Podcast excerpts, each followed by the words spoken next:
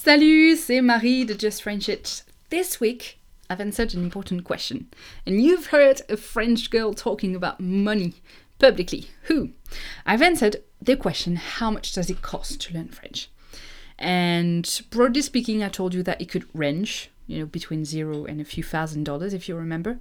But I went into further details in the podcast, so if you haven't done so, I advise you to listen to it first. The title is How Much Does It Cost to Learn a Language? One important thing that I talked about was that it was possible to learn a language for free. And I'm sure that you've opened your ears very widely at that because, hey, why pay for something when you can get your hands on it for free, right? And I'm a partisan of the do it yourself. I, I love that. There are plenty of things that I personally make myself or try to figure out on my own because first of all I love to learn and second thing which is might not be super glorious to admit here is I like to believe I know better which is obviously not the case on so many levels. So the question is can you do that with languages? Can you be a DIYer of languages? Can you learn a language for free? So, without a teacher, without buying any books, methods, courses, hiring a tutor, or pay for extra tools. Before we dive in, before I answer this, let, rem- let me remind you that you can receive daily emails directly in your inbox to take your language learning to the next level. The link is in the description box below the video or below the podcast. So the, share, the short answer to can you learn a language for free is yes, sure. Who? That's not a surprise, is it? because there is so much already that you have access to if you are listening to this podcast right now. You know, and I'm not just talking about learning material in general on the internet, like blogs, YouTube channels, Facebook groups full of useful infographics, Pinterest, Tumblr, Twitter, there is plenty of places you could go. But also, generally on the internet, you can find people to talk to, people to ask questions to, people to exchange with. You can also find tools to make your French better dictionaries, spell checkers, thesaurus, I'm not even sure how to say that. Thesaurus, thesaurus, I'm not sure. Translation tools. There are really tons and tons of alternatives to paying for something. And Google is up and ready to answer your next grammatical question or how to say that you're drunk in a funny way in French, which is a video I've done a few uh, last week actually. Or to find basic conversation audio as well well, so with a bit of skills, you can, you know, learn learn for free. You can follow a free course here and there and grab all the information you need to finally speak French or Spanish or Greek. The thing is that even though the information you need to know is out there for free, there are a few problems with free content. The first important problem of free content is that it's not always done by pros.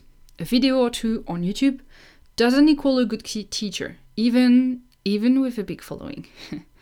a video titled How to Pronounce Something, how to pronounce the French R or specific words, doesn't mean that the person teaching you knows how to. And you, my friend, because you are a learner, and it's, you know, no shame to to be that and to yeah. So because you are a learner, you have no way to assess the quality of the teacher that you have in front of you even if the teacher is a native, you need to ask yourself questions like what kind of French is it? Is it Canadian French? Am I learning Canadian French? Or is it French from France? Is it is this person speaking with a particular accent? Do I want to pick this accent?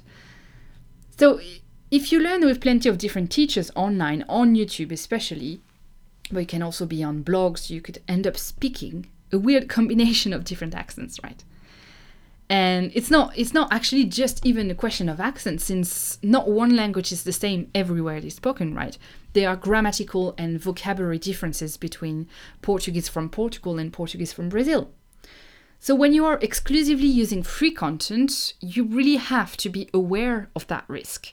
You really have to ask yourself those questions and sometimes you just have no way to know. The second big problem of free content is that it's not fair. And I'm going to speak from an entrepreneur point of view for you to understand this.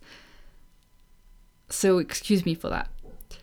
I spend a lot of time on creating podcasts and blog posts and free PDFs and emails for you. And that's not the question. I love, love, love doing that.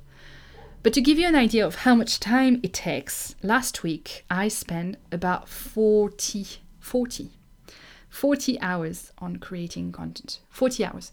That's a full time job, right? And I'm only just talking about content creation. I'm not talking about giving classes, replying to email, thinking about videos to make, replying to comments.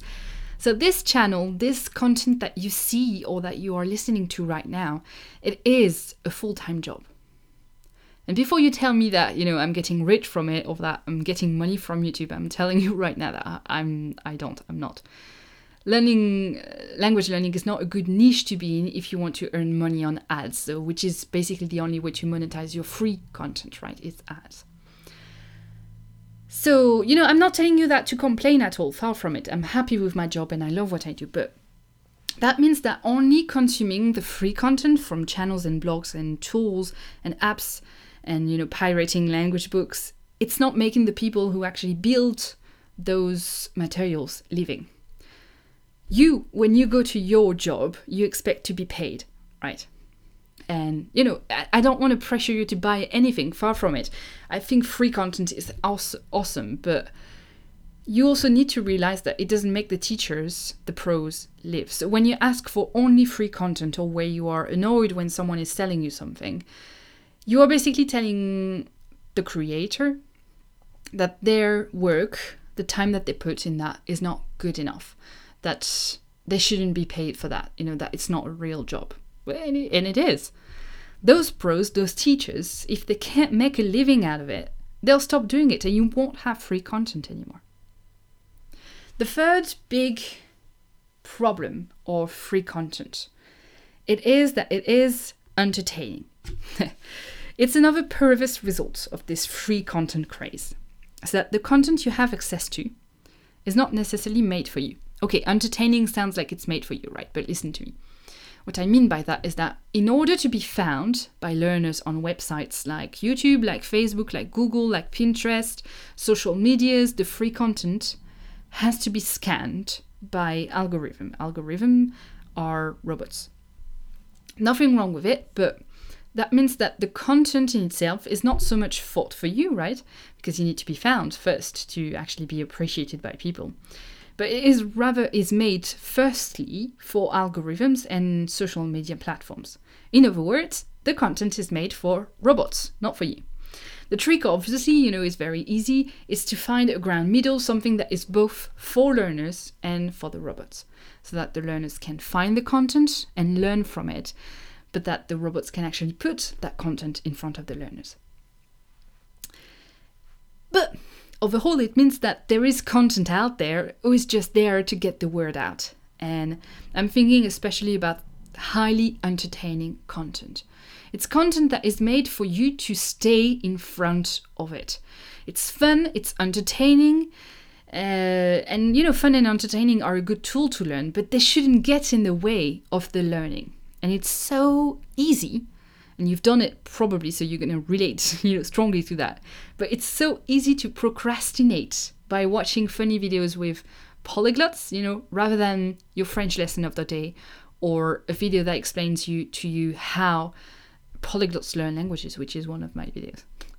Shameful ad here.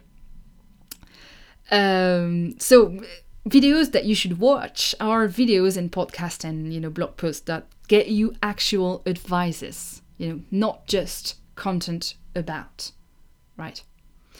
So, those three problems the fact that free content doesn't make the teacher live, that's the big one. Well, for me anyway, that's one of the big ones, but you know, we all have our point of view. The fact that, you know, you can't assess the rightness of the information that you get, and this should be a big, big one for you. You cannot be sure that the teacher or what the person is saying is true. And the third one is that the fact that free content, the free content's main goal is usually to entertain you, to keep you watching. All of that can get in the way of your learning. And that's why free content and learning a language entirely for free might not be a good idea on the long term. You can do it, but you're going to have to be really strong. Now, I'm all for free and affordable, so I advise you to listen to the first podcast on how much does it cost to learn French so that you can actually see if you know, if because those big those prices that we talked about, they're not extremely high. So go and you know listen to the first podcast on can you learn a language? No, sorry, how much does it cost to learn a language? And I'll see you there. And for for now, you can also subscribe to the emails if you want to get notified about each new content that I publish, podcast videos, blog posts, courses. Being subscribed to the emails is also a good way to reach me directly if you have any question. I'll see you tomorrow on Just French It. Bye.